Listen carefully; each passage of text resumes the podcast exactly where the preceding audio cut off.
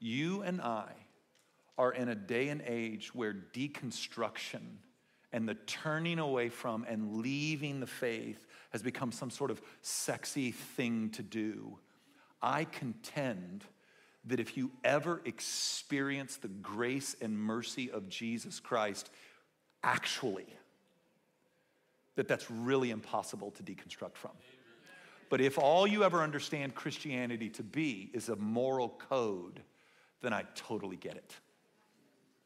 And if you find yourself in that spot, I'm telling you, I love you right now, and we'll sit down with you, and you don't have to punt on this thing. You might not have ever tried it. To receive the mercy of God in your soul is to forever be changed. I'm not saying you don't struggle at times. I'm not saying you don't get confused at times. I'm not saying you don't get bothered at times. I'm saying you can't walk away.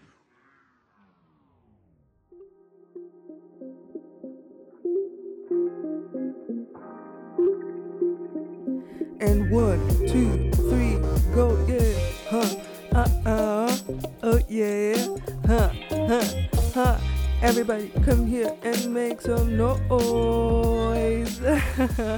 Oh yeah, hello, Cabot, and bienvenue to another episode of Le Paté, the podcast. Or I could say welcome back to everybody who's been listening so far, and welcome to you if this is your first time with the podcast. My name is Bukie. I am the host of this podcast. Well, I like to call myself Omobukola because I feel that, you know, it's more culture. I don't know what I'm saying. But anyhow, today we have a new episode for you. And today's guest is, like, I just keep inviting my friends. I'm sorry if that is kind of weird, but my friends, we have like all these very beautiful discussions.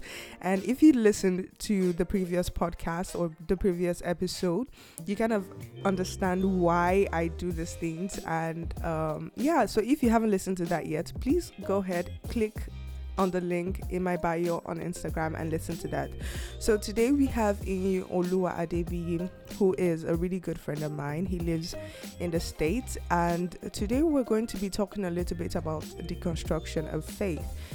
It's a topic that has been really close to my heart because I went through something very similar a while back, and I wanted to share that experience with you, why it is important to go through that process as a Christian. And I hope you learned some new things today. So anywhere you are in the world, any time of the day, just grab a cup of coffee, a cup of tea, or if it's like in the afternoon, grab some swallow, some erba, some amala, and listen and enjoy. Alright, my name is Inioluwa Adebiyi. So go by Praise, just because it's easier to pronounce, and my name is Praise as well.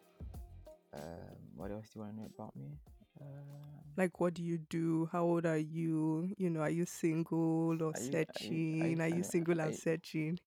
Are you trying to intrude my privacy? I'm kidding. All right. I'm based in Houston, Texas. Mm-hmm. I'm currently doing an MBA program in HRM, which is Human Resource Management.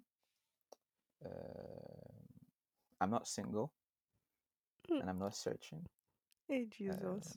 I apologize to everybody out there, but I'm not single, I'm not searching. I like to talk. I'm a people person. I like to school a lot.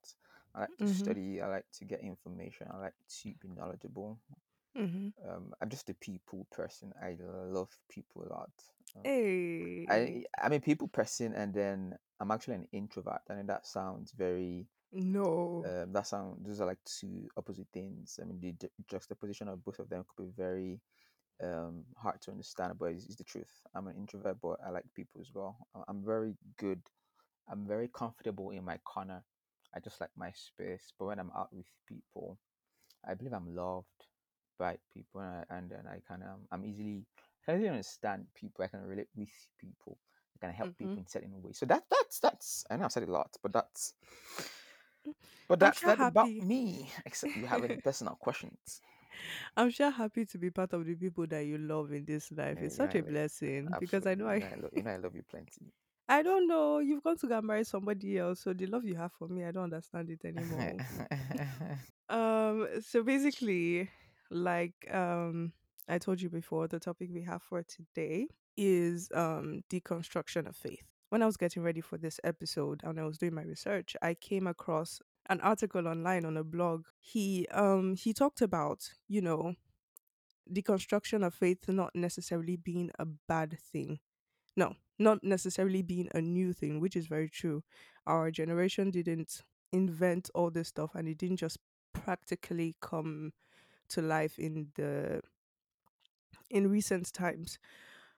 But he said something that kind of like caught my eye. And he said that deconstruction of faith is just a fancy way to say that you're in doubt about something, and that Christians shouldn't question, doubt the word of God. So what do you think about that? If it's okay, let me read one scripture. Okay. So it's Jeremiah 6 verse 16. Say, thus saith the Lord, stand ye in the ways and see, and ask for the old paths. That's just the... Actually, let me read it. Let me read everything. Thus saith the Lord, stand ye in the ways and see, and ask for the old path. Where is the good way? And walk therein, and you shall find rest for your souls. But they said, we will not walk therein. Questions. Let me start this way. Doubt, for me, I would say, isn't what should be. Questions, I would say, there's nothing wrong with those. So when you doubt something or doubt someone, it means you don't have trust in the person. Yeah. And that could be for many reasons, because they've broken your heart before, because they've fallen short of your trust. Yeah. Just for many reasons. But if you have questions, it's not necessarily because you doubt them. It's not necessarily because you don't trust them. It's just because you want to have better understanding, or you want to come in that place of trust. And that's why you're asking all the questions you're asking. Yeah. So I read that scripture to say that there is an ancient path that I've proven to be good, to be successful, to be the way of life, right? The Bible says in the book of James, right, that get the engrafted word, which is able to save your souls, your soul, right? So if that's the path of life, right? If that's the way, if there's an ancient path that has always worked, then you shouldn't doubt it. So I think the question to be asked is, what is that path? Right? So people will only doubt Christianity. And when I use the word Christianity, I'm not talking about the religion itself. I'm talking about the way of life. Okay. So people would always, because Christian means Christ-like. So in Acts of Apostles, they first called the disciples Christians because they thought they were Christ-like. They said, oh my goodness, these are Christians because they had been with Christ. Anyway, so I think if you're doubting, then there's something you don't understand. Yeah. If you're doubting, there's something you're missing. You don't trust God enough to believe that the word He is speaking concerning over you, or you don't even trust the scripture, like the word of God, the Bible, or even the spoken words He has spoken to you. So that, I'm afraid, isn't it? I don't think it's okay to doubt. It means you don't trust God, and it's difficult to receive anything. The Bible says that in Hebrews 6 that what's that scripture that He will believe? What's that scripture in Hebrews 6? It says that they must believe that He is, and then He's a rewarder of them. Right, a diligently seek. So the belief must be there. You must trust God. But if you have questions, okay, how would it work? What are the principles? What are the mysteries? What am I supposed to do? Then that's okay. But that's my opinion of that. I just think doubt leads to a whole lot, and it's a lack of trust.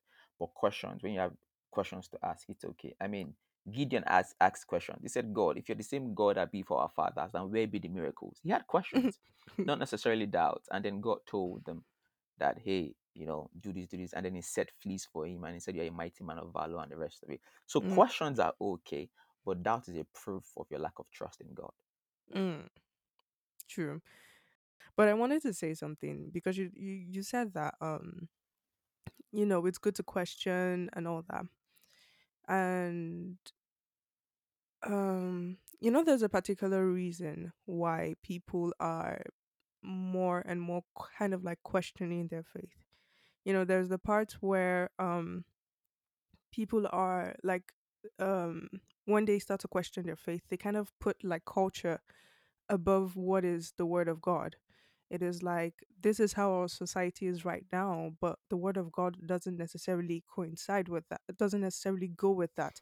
So it becomes like, do I believe God, or do I believe that we can actually interpret the word of God and kind of like mold it so that it can go into or fit into culture or society of today?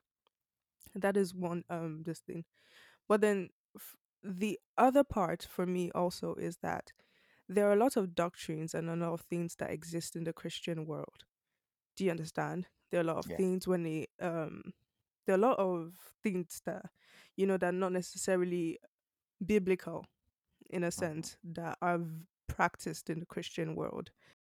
Don't you think, in a sense, it's very important for Christians to kind of sit down and take apart what is actually of God and not what is perceived of God, not the interpretation of something, but what is the word of God on certain things?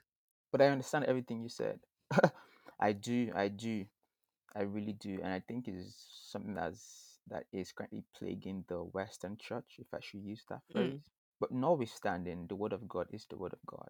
The way the word of God is practiced, there is a baseline for sure. Christ is the Son. He died for our sins. The Holy Spirit.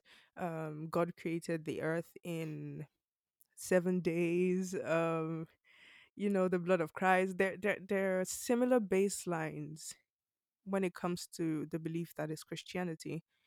But the way it is believed in Nigeria, it's not necessarily the way it's believed in France, because there are certain things that, like when I was in Nigeria, I didn't drink alcohol, because they tell you that Christians shouldn't drink alcohol.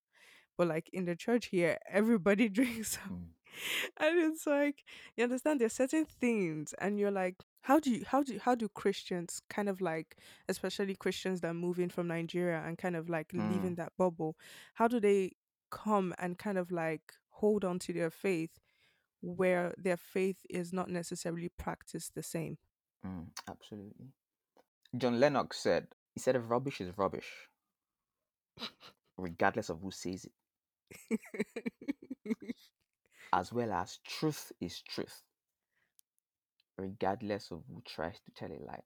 The truth cannot be broken. Yeah. We can't do anything. Scripture says you can't do anything against the truth, but for the truth. So we can decide to interpret the Bible whichever way we want. It doesn't take away the truth. As a matter of fact, let me say this. Now, the Bible is a prophetic book, which means it can be used for any and everything. Yeah, necromancers can use the Bible, herbalists can use the Bible, Christians can use the Bible, Muslims can use the Bible, or really, you can use the Bible for anything just because it's a prophetic book. You can use it whichever, you can coin it whichever way you want it to be. I mean, demons spoke in the Bible, kind of loud. Animals spoke in the Bible. Jesus spoke in the Bible. Different characters spoke in the Bible. However, it doesn't change the reality of Scripture. Scripture can be broken. The Bible says in 2 Timothy 3 verse 16 that all Scripture is given by the inspiration of God. So it means that the Bible is not wrong. It means if we're getting something wrong, then it's our interpretation. It can't be Scripture, because all Scripture is given by the inspiration of God.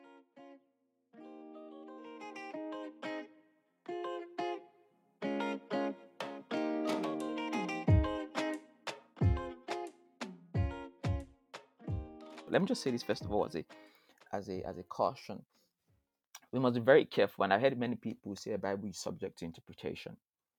Not necessarily. That's not true. Bible isn't subject to interpretation. The Bible is subject to the interpretation of the Holy Spirit. Yeah, exactly. So if we claim to have the same Holy Spirit, then church in Nigeria cannot be different from the church in France. Oh my. If we claim, and I'm going to explain what I mean. If we claim to have the same Holy Spirit, the church in the United States cannot be different from the church in Africa. Mm. Nonsense. It's not possible. Bible says God is not the author of confusion. Mm. So what happens is, over time, men have dabbled into their own interpretation to feed their own flesh, to feed their own lust. Yeah. So I can come tomorrow and say, so scripture says in the Old Testament that any woman caught in adultery should be stoned to death. Mm-hmm. But in the New Testament, Jesus came and they were going to stone, and they were quoting the law for Jesus, saying that Moses said anyone caught up in adultery should be stoned. And Jesus just didn't even say anything, just kept on writing on the ground, and then he said, he who is without sin should be the first to cast the first stone. And from the older to the youngest, everyone started walking away. So it means that back in the day of the law, there wasn't grace, but Jesus came with grace, and then there's room for forgiveness and all. So I can come with those different interpretations and say that, okay, so right now anybody caught up in adultery, stone her to death or put her to death. When there's room for forgiveness, when there's room for growth, when grace is. So the issue is, let me just say this again. See, understanding of the scripture, or interpretation of the scripture, I should say, or illumination of the scripture takes time. Yeah. It takes so much time. Mm. And truth is, most people are not willing to pay the price of time to get the interpretation of scripture from the Holy Spirit. That's why there are so many garbages in the church. Because trust me, it takes time. I can't just pick up the Bible and try to read it as a novel or even as a spiritual literature and think in one day, or sometimes even in 1 month or even a year, I'm going to get everything the Holy Spirit says. It takes time, and it's as the Holy Spirit wills. Many times we think we can get out of these things as we will, not necessarily. Now, our desperation, our hunger matters as well, definitely. But it's as the Spirit wills. And trust me, the Spirit will probe you so much. He would probe you so much to see the depth of your hunger, to see the depth of your desperation, to see how much hungry you are, or are you just feeling it because you just heard one sermon and then you're on fire for one day and that's it. So it will probe you, and sometimes the probing can take months, it can take years, it can take weeks. Again, it's as the Spirit wills. Our responsibility is to stay until we find what we want. You can't be in a hurry. Scripture says in Ecclesiastes chapter 8, right, that when you're in the king's presence, do not be hasty to leave the king's presence. Yeah. So we're always in a hurry. And that's why we don't get enough interpretation. And then we are running as half-baked Christians, and we are corrupting people who don't have any interpretation. Very true. So scripture is not subject to interpretation. It's not. And that's why we are getting so many wrong doctrines. Scripture is subject to the interpretation of the Holy Spirit. And that's why looking at the church in Africa is different from the church in Europe, or from the church in America. And that's why looking at churches are different. Mm-hmm. It's not supposed to be so. That's not the intention of God. I think it was I was talking to somebody about it, and it's one of the things I've kind of really struggled with, is that it is such a sad thing that even in the Christian body, in the Christian way of life, in the Christian religion, there is no unity, even on very basic certain things. So because we have different denominations, there's room to customize your practice, I should say. Yeah. There's room to do different things. However, the major belief stands. The major tenets of Christianity stands. You can't take that away. For example, I don't care whatever denomination you are as a Christian, you can't say that the resurrection did not happen. True. That's one of the tenets of Christianity. You can't say Jesus did not die and resurrect. You can't say you can't argue against the holy conception. You can't say that it wasn't the Holy Ghost, right, that came upon Mary and then she conceived of Jesus. You can't say that.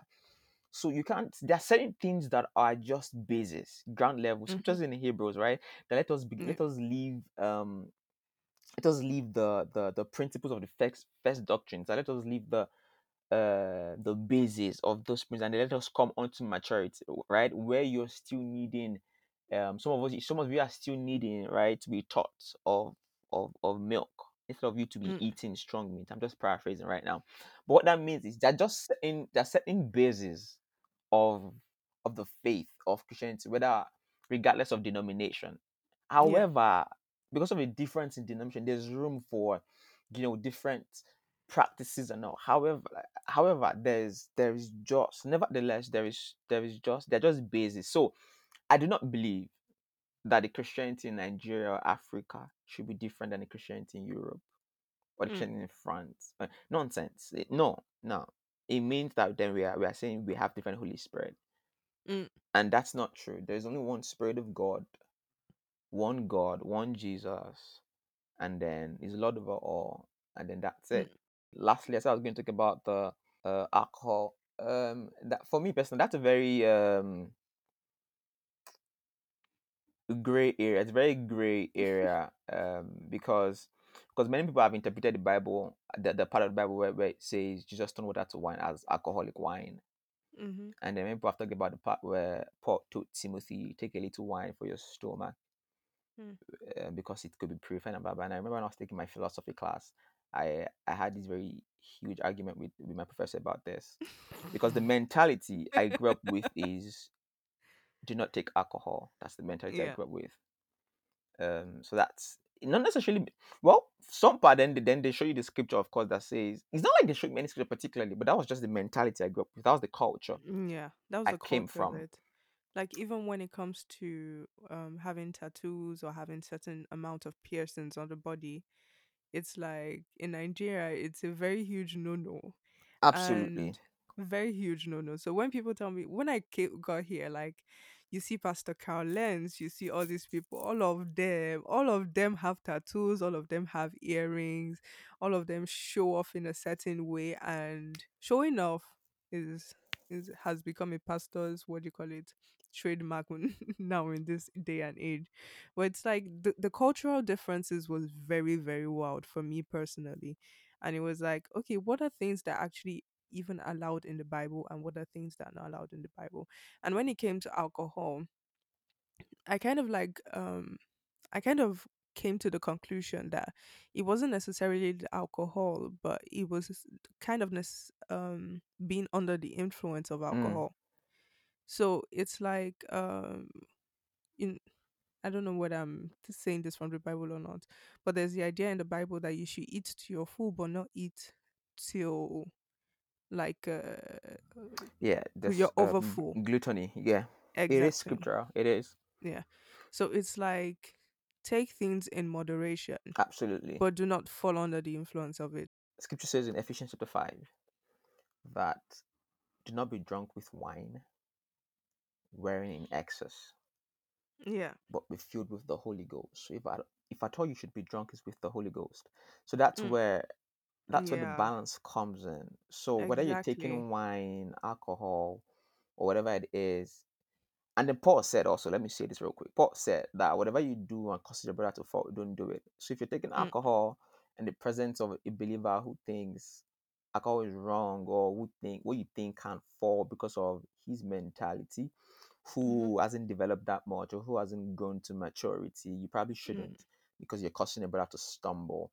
So on part of alcohol, whether you're interpreting it as wine, alcoholic wine, or grape juice, fruit, actually in the Hebrew Bible, right, they didn't have different words for alcohol and grape juice and non-alcoholic juice. So so wine sometimes referred to alcoholic wine, and then wine referred to grape juice. I looked it up a very long time ago, and so it's the same thing, same root word I should say.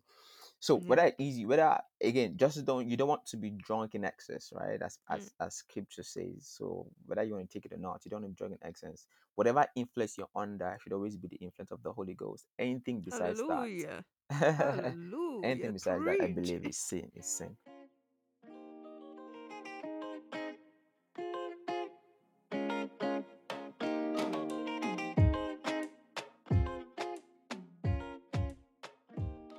the church, I feel on some level we have kind of put the Holy Spirit in a box when it comes to our church services, and that we're not necessarily willing to let the Spirit lead unless it's in a certain format. So to me it's something that I find very, very strange. And it's like, you know, sometimes it's like we're not ready to push and continue to push until we see the manifestation of the Holy Spirit. Do you understand? Because the Spirit isn't going to come if everybody is just like, yeah, we just want the Spirit to come. Yeah. But it's like it's going to come and manifest himself, and miracles are going to happen if we stay in the place where he's asked us to stay, and that's the place of prayer, and that's the place of worship. Because we don't stay in that place of prayer long enough, in that place of knowing how the Holy Spirit should look like and how the anointing should look like on another person, we've let a lot of false pastors and false teachers lead the Christian community around the world.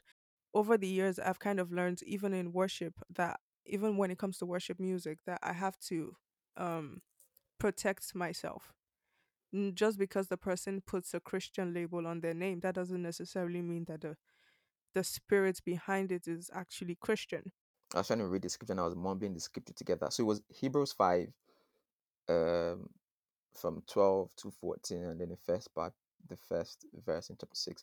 So it says, for the time ye ought to be teachers, ye have need that one teach you again, which be the first principles of the oracles of God, right? Mm-hmm. And have become such as need of milk, and not of strong meat. For everyone that useth milk is unskillful in the word of righteousness, for he is a babe. But strong meat belongeth to them that are full of age, even those who by reason of use have their senses exercised to discern both good and evil. And then verse 6, which is my point of emphasis. Therefore, leaving the principles of the doctrine of Christ, let us go on to perfection, not laying again the foundation of repentance from the dead works, and of faith toward God. So basically, like you said, right, that we as Christians, we must mature, we must come to the place of discerning, even to know where false prophets, even to begin to understand and discern who are the false prophets and who are the fake pictures and everything. Because whether we like it or not, they will come. Scripture has prophesied it. So there will be people who are looking to sift us away, who are looking to preach another gospel. Even Paul said it, that if you be an angel or whoever, say, let him be accursed who preaches another gospel. Anyway. So we must be discerning. We must. It's very important, because we can't know merely by knowledge. Our certificates can't tell us who is a fake preacher. This isn't. It's not scientific. It is spiritual. So degree won't help you here. You need the Holy Ghost. You need the Spirit of God. You need to be discerning. True. And your spirit would always tell you, because your spirit, Bible says that was that scripture, it says eyes have not seen, ears have not heard, and that's come to the heart of man, what God would do to those who love me. And then the Spirit searches all things, right? Because the Spirit knows the mind of God, and then the same Spirit that searches all things and knows the mind of God would reveal it to our spirit, right? Yeah. So if we're able to connect with the Spirit of God, it's easy to know. There's just going to be a level of restlessness in your spirit. You know, my goodness. Yeah. Yeah. Nah, this is error 202.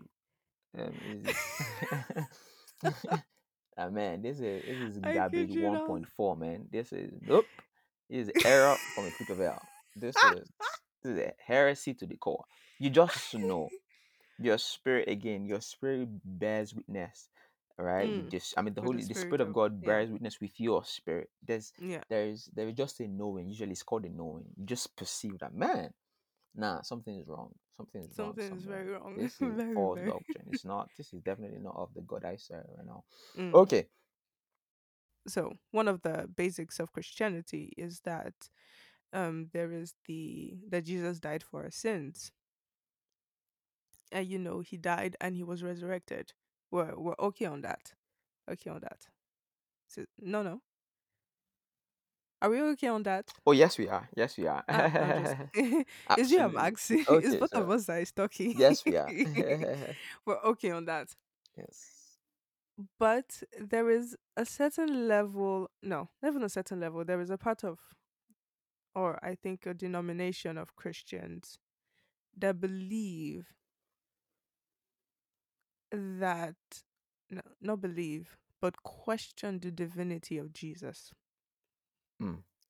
That Jesus wasn't divine. He only became divine after he died and after he was resurrected. There's a level of truth to that. There is. Okay, go. Let me just explain that properly, because as much as there's a level of truth to that, that could be misconstrued to saying Jesus isn't God. Okay. Mm. Because it's not only there, but that kind of adds to the confusion when it comes to the Trinity and how Jesus might be equated to the Godhead and all that. So I'm okay. Actually, this is the best way to put it.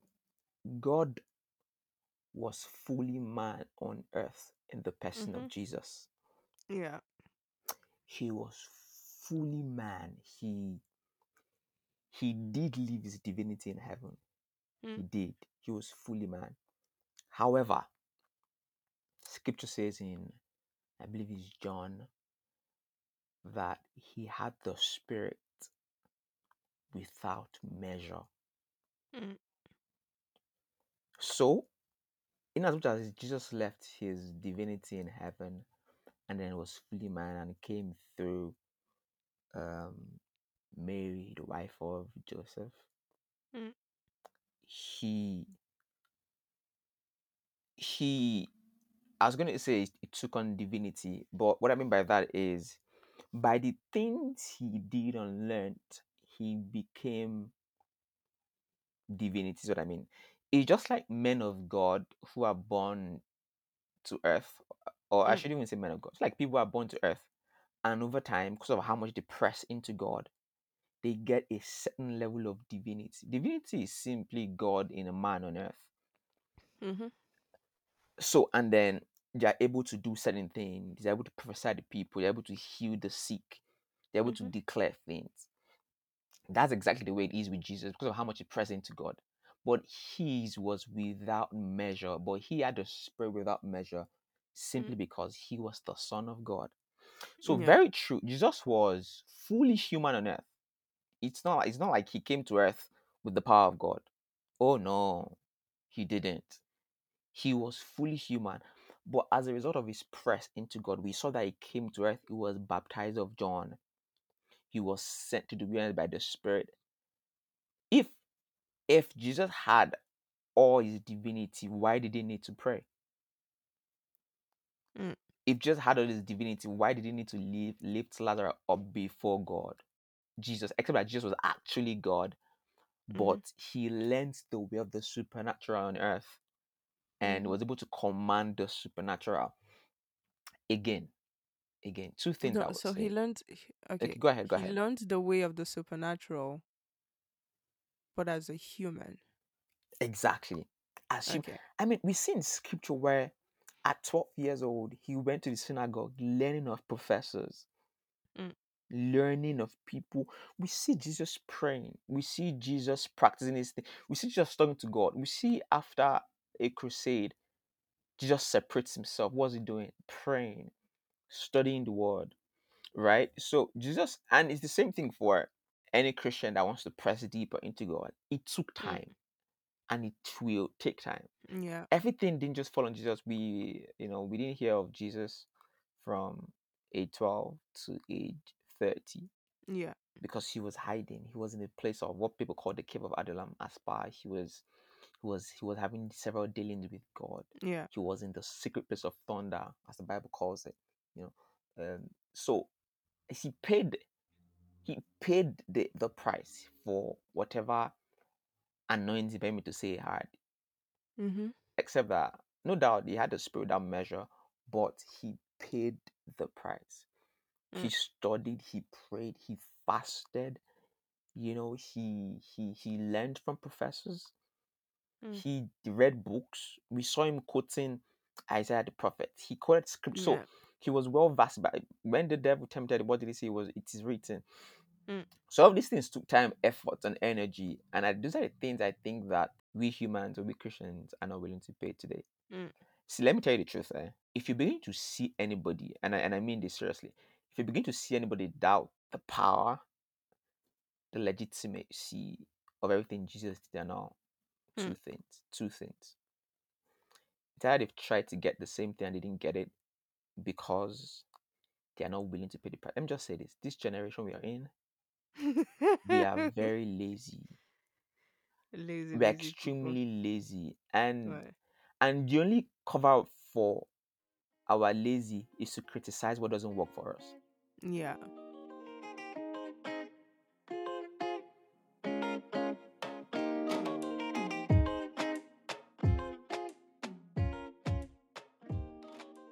I've heard this question being asked before. When we didn't hear from him until he came to a certain age, you said he was learning, he was seeking the face of God, he was pushing and all that. But there is a certain argument to also be made that he was learning. God, please forgive me. No, don't go ahead. He was learning magic, right? Yeah. No, let me just say, God, forgive me for what I'm about to say. Okay. Because I do not believe it's true, but there's an argument to be made that he learned all that stuff so that he could dupe the masses. I've heard all of those. As a matter of fact, they said the period of time, the 18 years we didn't hear about Jesus, from 12 to 30, he was actually learning astral travel, divination and all. It's not like he had any power, divine power and blah blah blah. He was learning everything to use and blah blah blah. And like I've said, scriptures have talked about these people. Scripture would, and then, so. And that's why I said you must be mature in yourself. Because what happens is once you begin to hear these things, you begin to doubt your faith. How do you expect me to doubt a Jesus that I have encountered so many times? Exactly. Now you can't say whatever you want to say. Now the only reason people, go on. The only reason people doubt again is because there's no trust, and trust comes from a place of encounter. My goodness, you can't expect. Even if you brainwash me right now, I can't doubt him. If I'm not even going to list any, but the amount of encounters I've had with him have so much solidified my conviction. So Paul will say things like, I am persuaded, right? That not death, life, doctrines, nothing can separate us from. So you can come with all your fallacies. You can come with all your doctrines and say he was learning astro. I know him. So I don't just... Yeah. So people don't know Jesus. People have heard about him. That's the difference. Yeah. That is 100%. 100%. Yeah. Oh my God. I know him. Shubata. Like I know.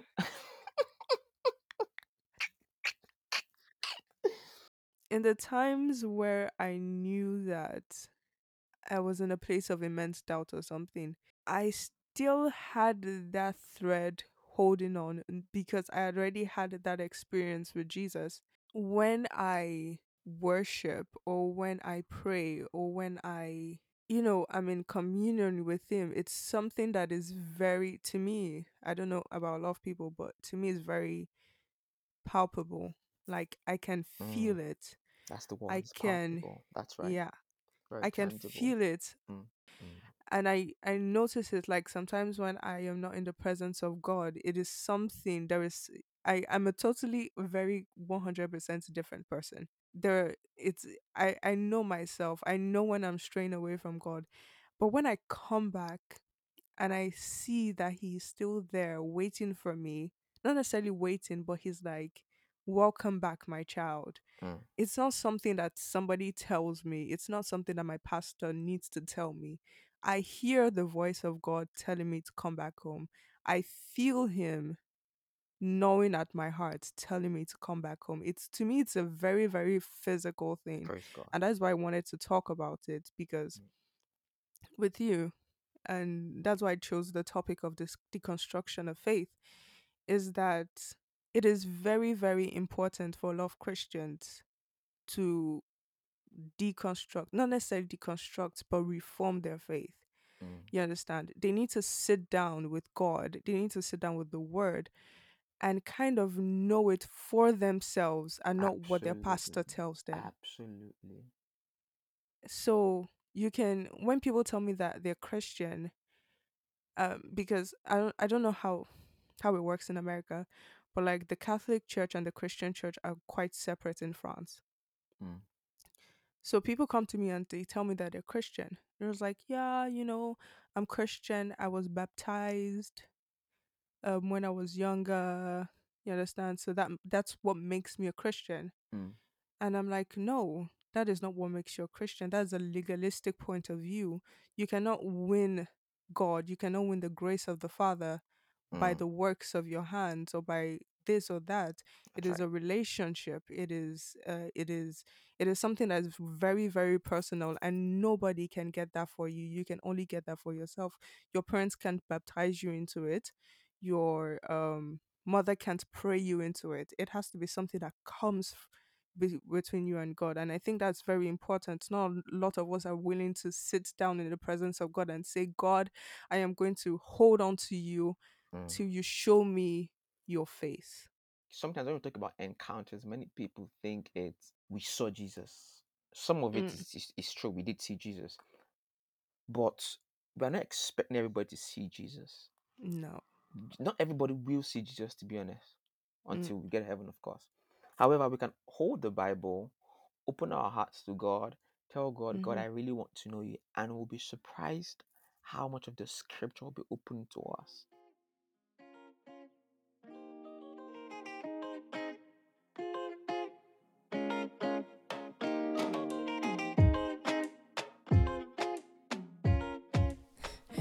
Sadly, we have come to the end of this episode.